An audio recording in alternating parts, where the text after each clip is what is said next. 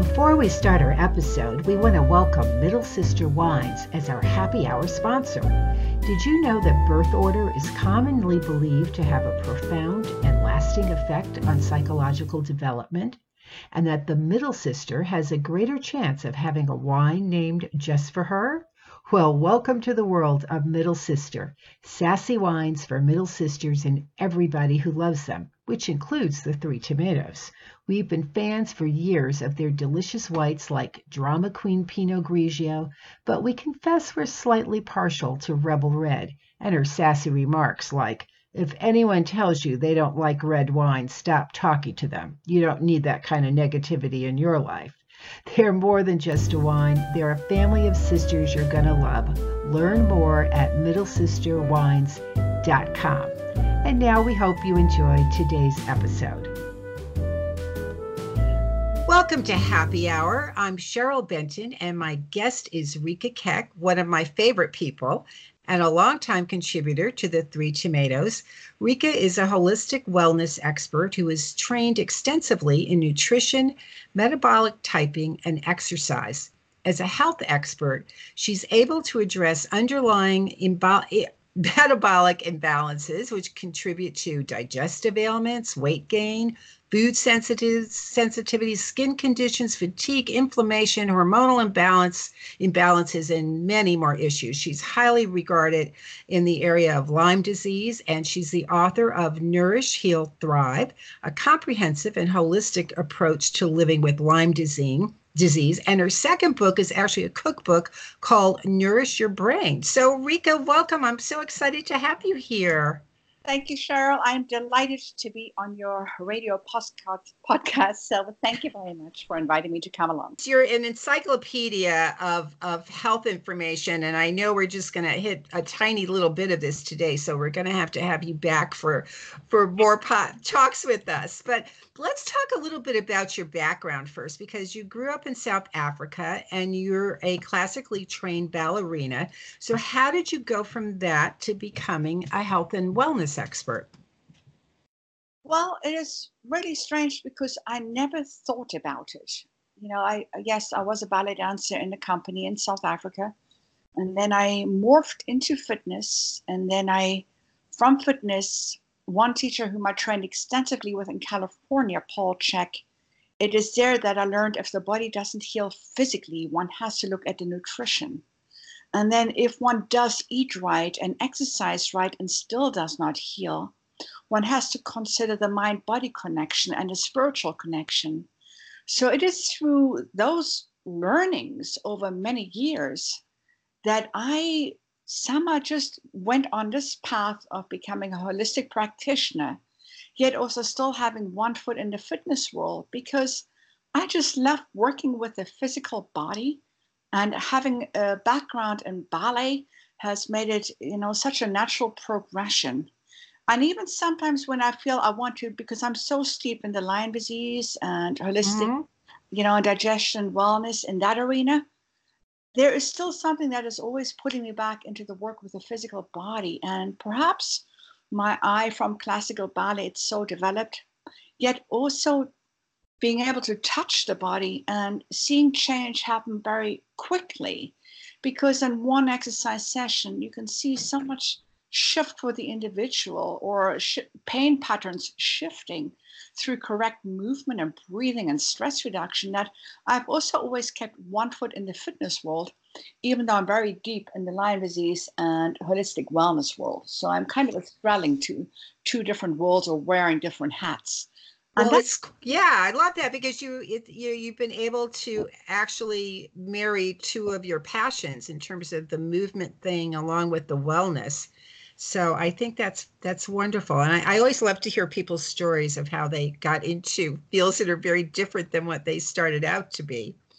Um, but and I have a quick question for you though before we get into some of the more serious health related issues because you have the most perfect posture and i'm sure that came from your uh, your ballet training too but you literally float into a room and i'm tall like you are and i know when i was growing up i would be hunched over and my mother was always yelling at me to stand up straight and now I have a teenage granddaughter, and I'm always saying to her, you know, stand stand up straight. So, can you just talk for a, a little bit about posture, why it's so important, and how we can improve our posture, especially as we age, because so many of us start to get a little stooped over? Probably, Cheryl. I'll be honest that posture, having been a dancer and constantly reinforcing posture to clients, it comes natural to me. But after having been on crutches for six weeks, I myself felt how my posture was changing and I was getting stooped over. Mm-hmm. How I had to work at actually correcting that. And this, I mean, just happened a few months ago. However, before my accident, when I was always drilling down on posture, to me, is especially today, we size up individuals within the first three to four seconds when they walk into our presence or into a room.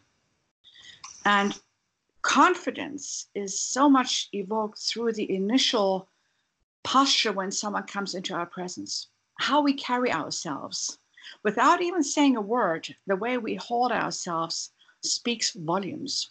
So to me, that already is a very important uh, component of our posture. It, it, shows it shows up our presence in the world, and people read it, even though we might not say a word or they're not saying a word.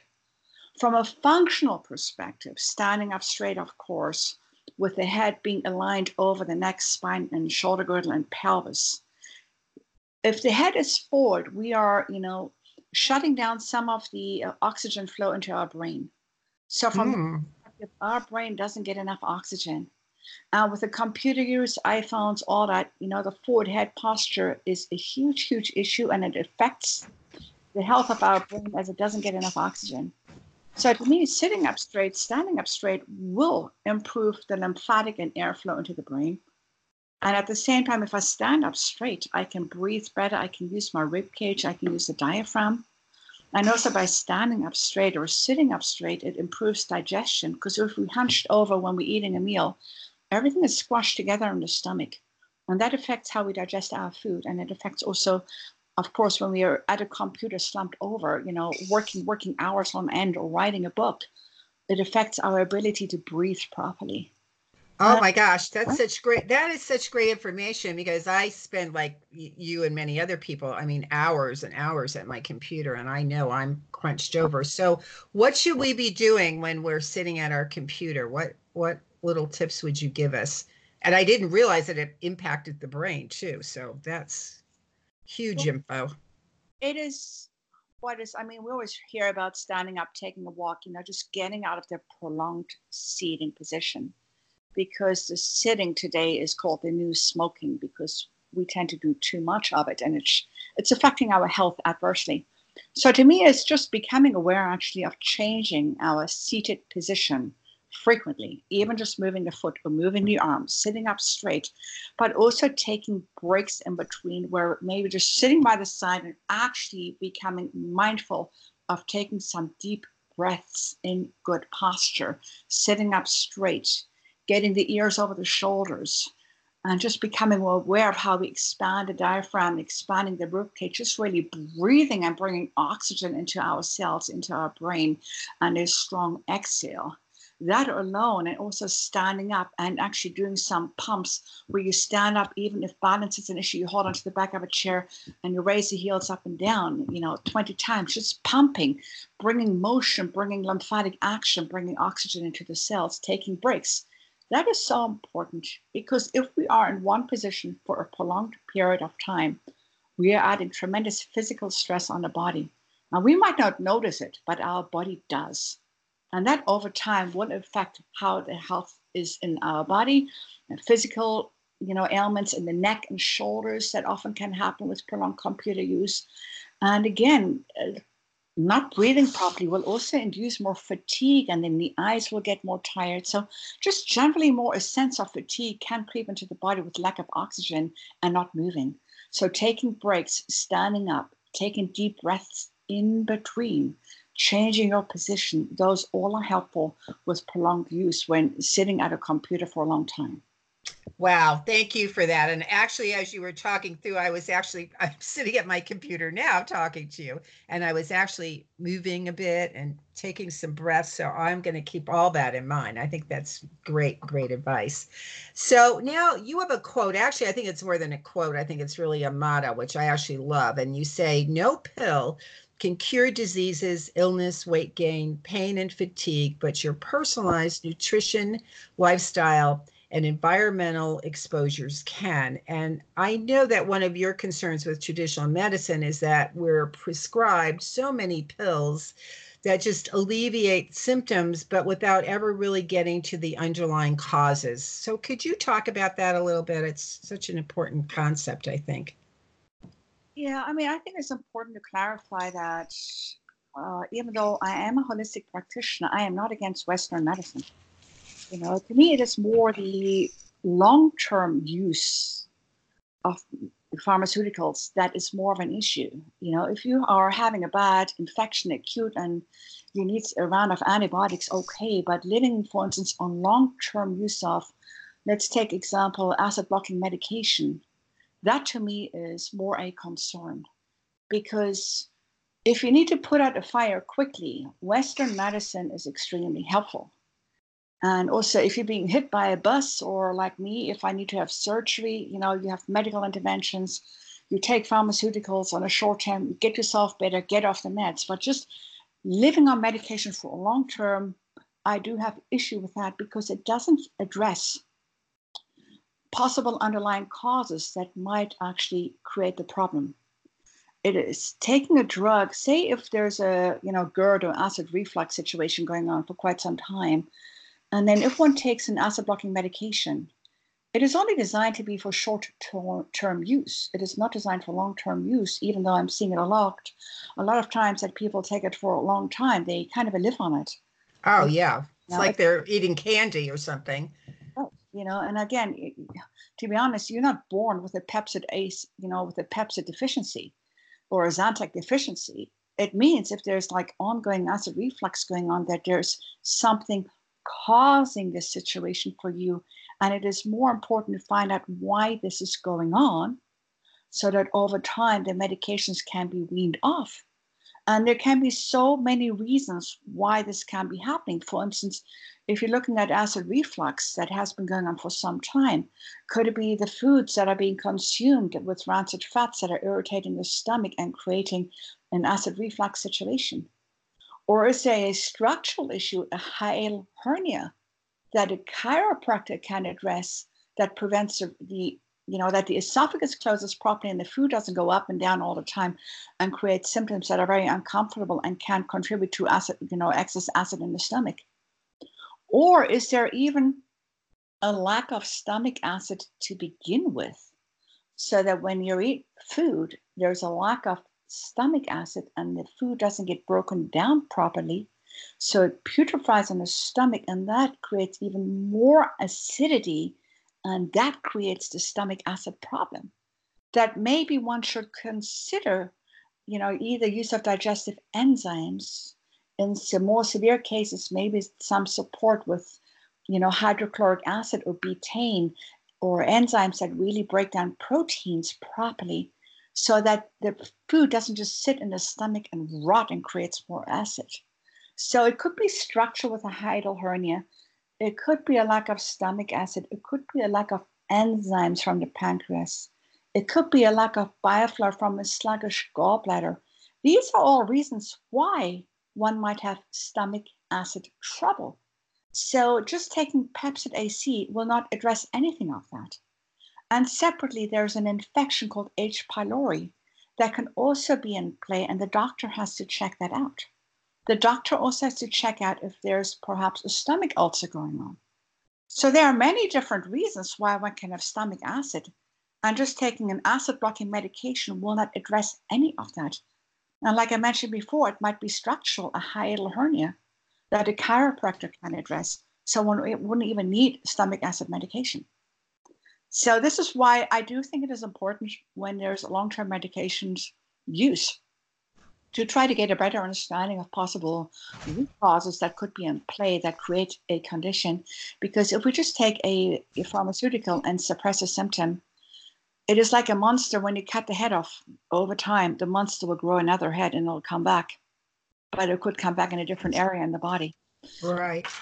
So it could it could be a twofold thing. It could be perhaps a doctor not asking deeper questions or a patient just, you know, as we said, just taking the over counter, you know, uh, acid blockers and you know getting rid of the symptoms and just doing that long term when they really could end up being doing a lot of damage so it could be a two part kind of a thing couldn't it yeah i mean from my experience as a holistic practitioner when uh, clients come to me with a lot of digestive ailments including gerd or acid reflux or gastritis what i see is usually the endoscope is done by the physician or a colonoscopy is done by the physician Sometimes there is some more imaging being done. However, usually I this is what I see is a prescription for acid blocking medications for a couple of weeks or months, and then the client or patient is told to come back. But clients come and see me and say, Rika, I don't want to live on these this medication. I right. want to find out why this is going on with me, and I want to do something about it. Could it be the food that I'm eating, or could there something else be going on? Or is there something called, you know, yeast overgrowth going on that can also create, you know, acid blocking, you know, acid production that creates the problem with too much acid in the stomach and gastritis and inflammation in the esophagus? You know, it's there's a little you know a little or a big fire burning. We got to figure out you know what is causing it and then we have to use the right choices to address it so that it can be remediated and not come back. You know, just taking a fire extinguisher and trying to you know burn it all out you know blow it out. But if you don't figure out where it's coming from and address it at that level chances right. it will come back once you stop the pharmaceutical Exactly, and I think that's that's so true of so many other um, uh, ongoing conditions that a lot of people have and just you know treat with pills and don't ever get to the actually the root of them. So again, those those are all great things for us to think about. I want to move on though a little bit here into another area of your expertise because it is summer. Summer's just about here, and we're all spending a lot more time outside. And it's a great time of the year, but it also comes with some peril. So I want to talk to you about two things that I think are very helpful to think about this time of the year. The first is sun exposure.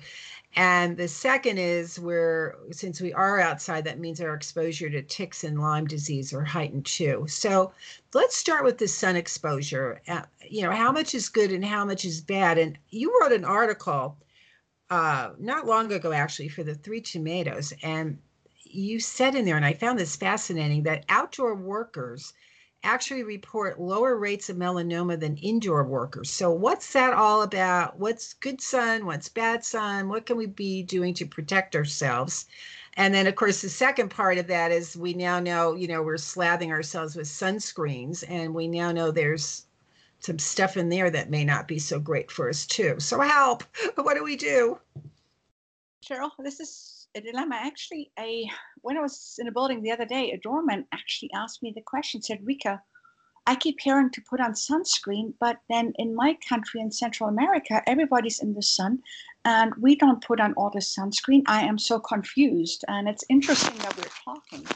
and especially with my history also with i had um, obviously i've had skin cancer surgeries so it has even made this a special area of interest in me because it's personal. Right. When I was first diagnosed with melanoma in situ, people said, "Oh, it's because you're fair-skinned and blue-eyed, and you grew up in South Africa on the beach." But then my internal voice was saying, "But then surely everybody who lives on the beach should be having skin cancer, and that is not so." So I do think that being fair-skinned, blue-eyed, that and having a lot of sunburns as a child. A lot of sunburns are are a concern. And it's also it's the sunburns that can happen when one has a false sense of putting on sunscreen and staying longer in the sun because the UVA and UVB rays are very different rays. And just because one puts on sunscreen, it creates a false sense of security. And there are, like you said, there are toxins in the sunscreen. And the sunscreens we have today are also disrupting our hormones with the chemical estrogens. So the whole thing is a conundrum. What I do think, though, is to consider that without sunlight, we don't have life. Without sunlight, vegetables and flowers will not grow. The sun in our skin takes cholesterol and creates vitamin D. Vitamin D is not a vitamin, it's actually a hormone. And usually, individuals who spend more time in the sun will have more vitamin D protection. And it is possible that that also gives protection against cancer and skin cancers. If we are in uh, winters all cuddled up the whole time and then go into the sun and really have a lot of sun exposure and then again have no sun exposure during the winter, it's the extremes that can make us more susceptible to sun damage, sun ray damage, and rather if we spend more regular time outside in the sun, as in Central America and those countries. Here in the Northeast, uh, with this always this warning of having to be lathered up in sunscreen as soon as you leave your house, I think the pendulum has swung too far to the other side. And in Australia and even in England now, there's been a, a new push to that, to saying that, and I find it very interesting, that how a balance is required between excessive sun exposure, which increases the risk of skin cancer, but we also need enough sun exposure to maintain adequate vitamin D levels. That we need to again get to checks and balances because now new findings show that even though we talk about vitamin D is coming from the sun, that they're now are checking into that it, vitamin, I mean, sun exposure will also help to lower blood pressure. And that both vitamin D exposure will also have an increase in nitric oxide that also affects our blood pressure. And that exposure to the sun also will have more beneficial effects than what we know of right now. There are new studies coming up this year, which I think is very exciting. And also, how it will affect autoimmune diseases. So there's new science coming out this year, and I just think it is really important that the levels or low levels of vitamin D that I've seen in blood work in clients coming in is alarming. And just taking a vitamin D supplement, I see some people taking vitamin D supplements and the vitamin D levels are not budging, even though they are supplementing with vitamin D. I think it is a lot more complicated. And I do think that getting sun exposure, for instance, in the earlier mornings or in the afternoons is very helpful. And also, you know, when the sun is not like full blast, you know, that's the time also I wear a big sun hat or I wear some sun clothing that has sun protection on it. Because if I'm in Midtown and the sun is bouncing off the pavements, with my history of skin cancers, I do want to be careful. Right. And I will use sun protection. I don't necessarily like to put creams on my face with chemicals that can also create more DNA damage and make myself more susceptible to skin cancers. So it is chemicals that can disrupt the DNA and can create more inflammation and that can make us more susceptible to skin cancers. Plus, separately, viruses can be activated in our bodies that can also make us more susceptible to skin cancers. Plus, genetic susceptibility can be turned on, that our vitamin D production in the body doesn't work properly. So we will have trouble with vitamin D production in the body and its application inside the body. So it is very, very complicated. What I want to say, though, is in a way not to be so fearful of the sun that we avoid it at all costs. Because there is benefit to sun exposure. But again, it must be in checks and balances that it's not extreme not to avoid, absolutely avoid sunburn. And even if you are using sun protection, to choose something that is organic, more organic as possible. There's nothing that is chemical free 100%, but avoiding all commercial products. And also, when you are using um, to wear a big hat, broad rimmed hat, and to also use protective clothing in the middle of the day, yet also making sure that there is some exposure, not at the peak of the day, not too long, and to you know staying abreast with the new findings of sun exposure and also being critical of everything you read because sometimes we want to throw the baby out with the bathwater. And the way we have viewed sun exposure and that it causes skin cancers. Often there are new studies coming out that some sun exposure at certain times of the day is very beneficial to our health. And we need to keep an open mind on that. And as I mentioned before, choosing skincare that is organic in nature and has less um, toxins in it, chemicals that can also affect our hormones and create more chemical estrogens in the body that can create other problems for us. That is fabulous information. Really, really so informative. And first of all, I had no idea that vitamin D was actually a hormone. And uh, all of this new research sounds really, really fascinating. And I think you're right when you kind of think about it. If the things we've thought about uh, how people get skin cancer were were totally accurate, then we would all have it, right? I think that's a, that's a good point. So certainly lots of things to think about and lots of things to question in that area too.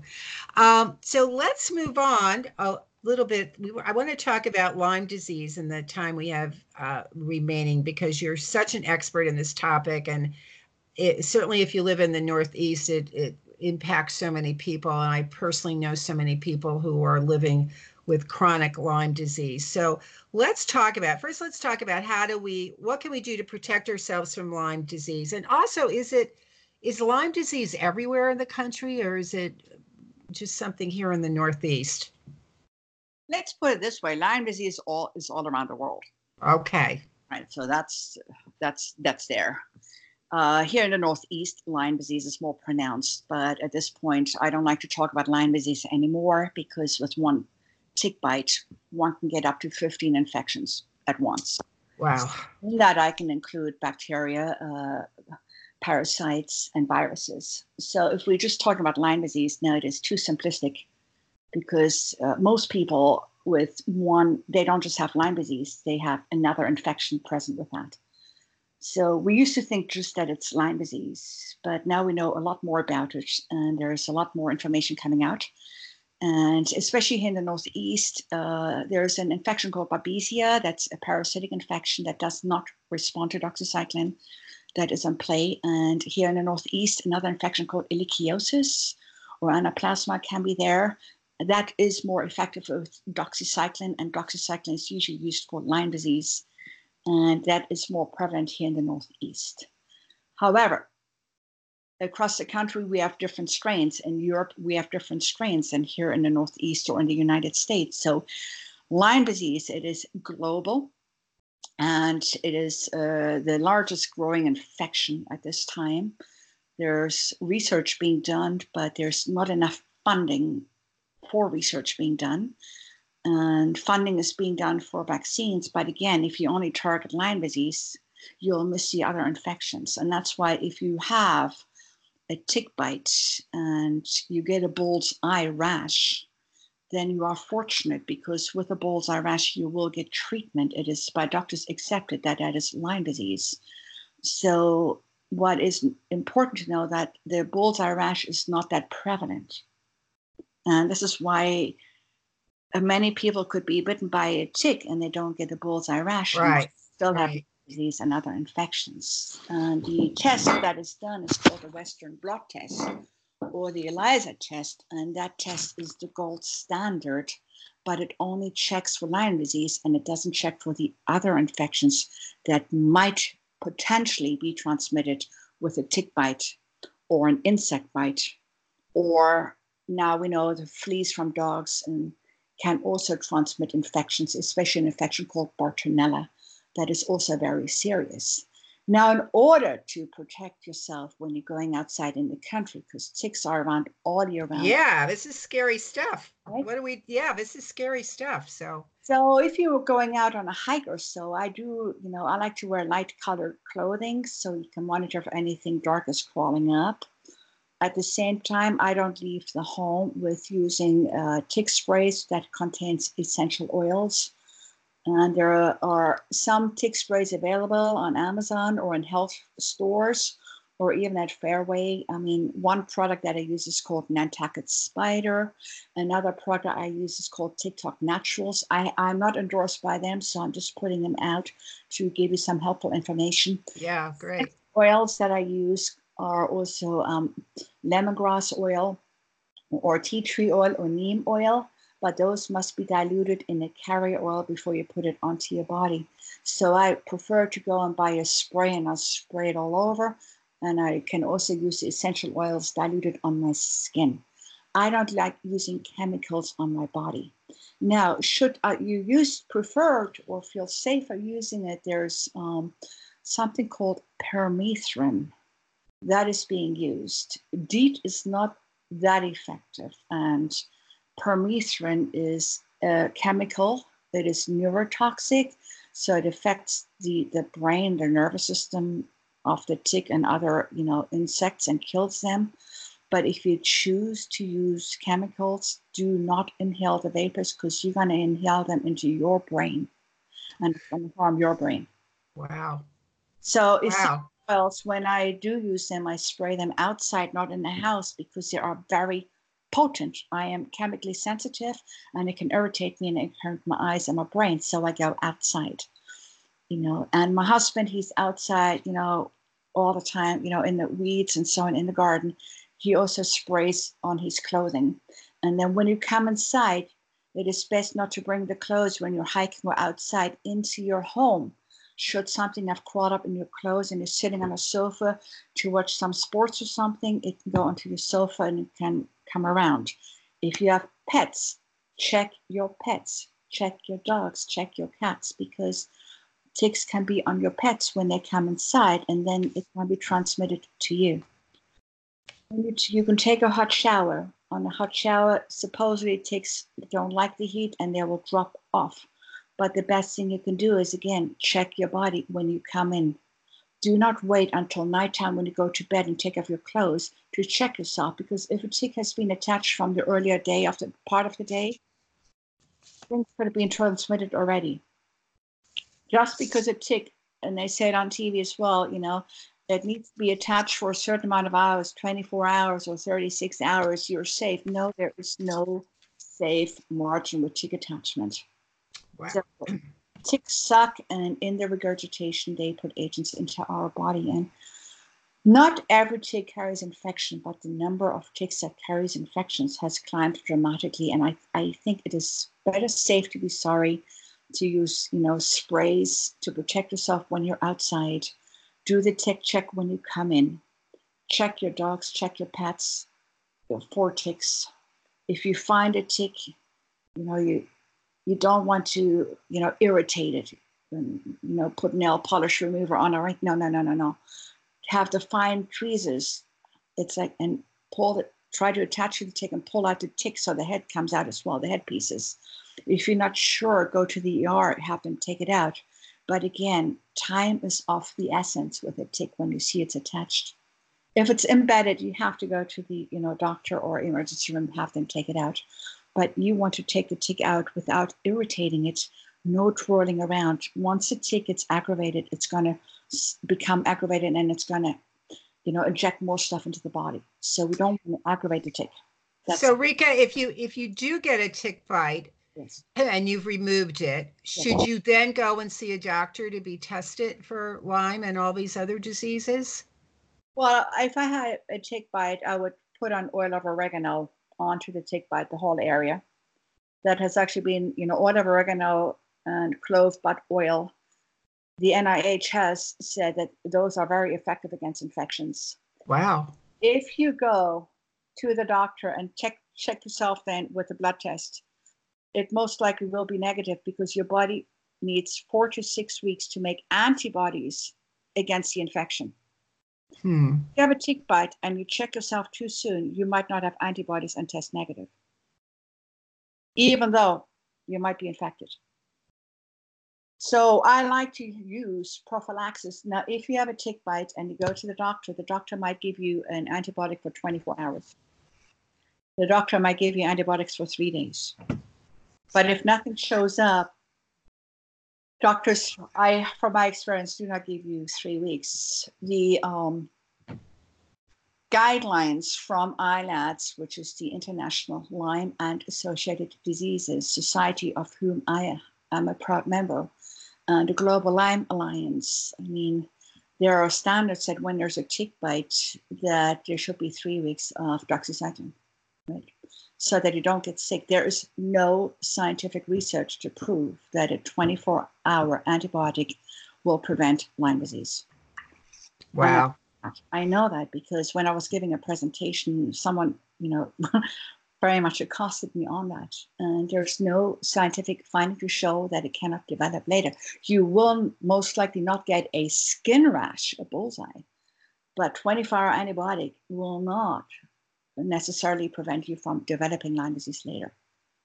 That is uh, what invaluable information you you have shared with all of us today. Um, and I just wish we had more time because uh, we we all know that there are so many people who are living with Lyme disease, but those people we will definitely direct them to your book, which is Nourish, Heal, Thrive. Again, a comprehensive and holistic approach to living with Lyme disease.